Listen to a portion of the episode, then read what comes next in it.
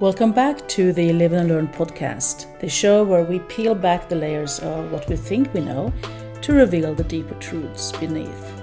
And I'm your host, Katy Caroan. Today we're tackling a challenge that I see time and time again with the people I meet the struggle to stand out. Whether you're hunting for that dream job or carving out a niche for yourself and your new business on platforms like LinkedIn, there's a common trap we fall into being just too generic. Now, why is this? Why do we, despite knowing better, end up sounding like everyone else? It's simple. It's safe, it's easy, and it's what we've learned.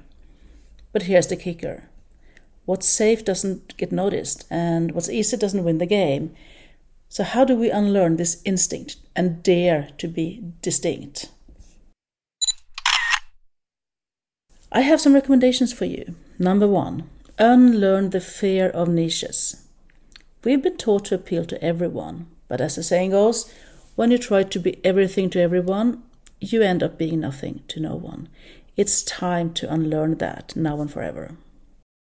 Dive deep into what makes you or your business unique. Be unapologetically specific. The narrower your niche, the deeper your impact can be.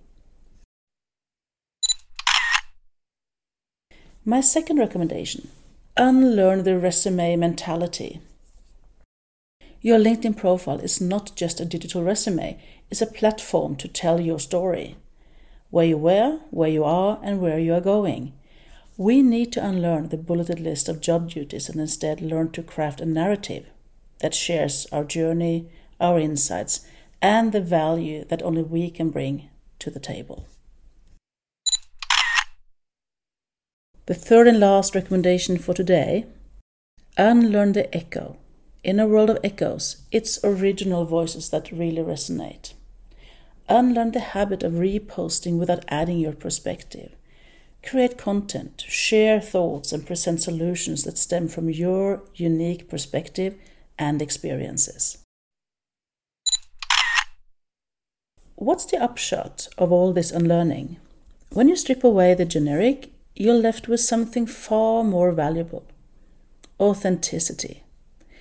And authenticity is the currency of trust in this time and age.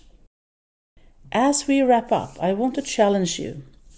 Yes, you listening right now. Ask yourself what generic patterns are you clinging to? What can you unlearn to truly stand out? Remember, in the Garden of Opportunity, it's the distinct flowers that catch the eye. Thanks for tuning in today. If you're ready to make a mark and need a sparring partner to help navigate this uh, time and age, you know where to find me.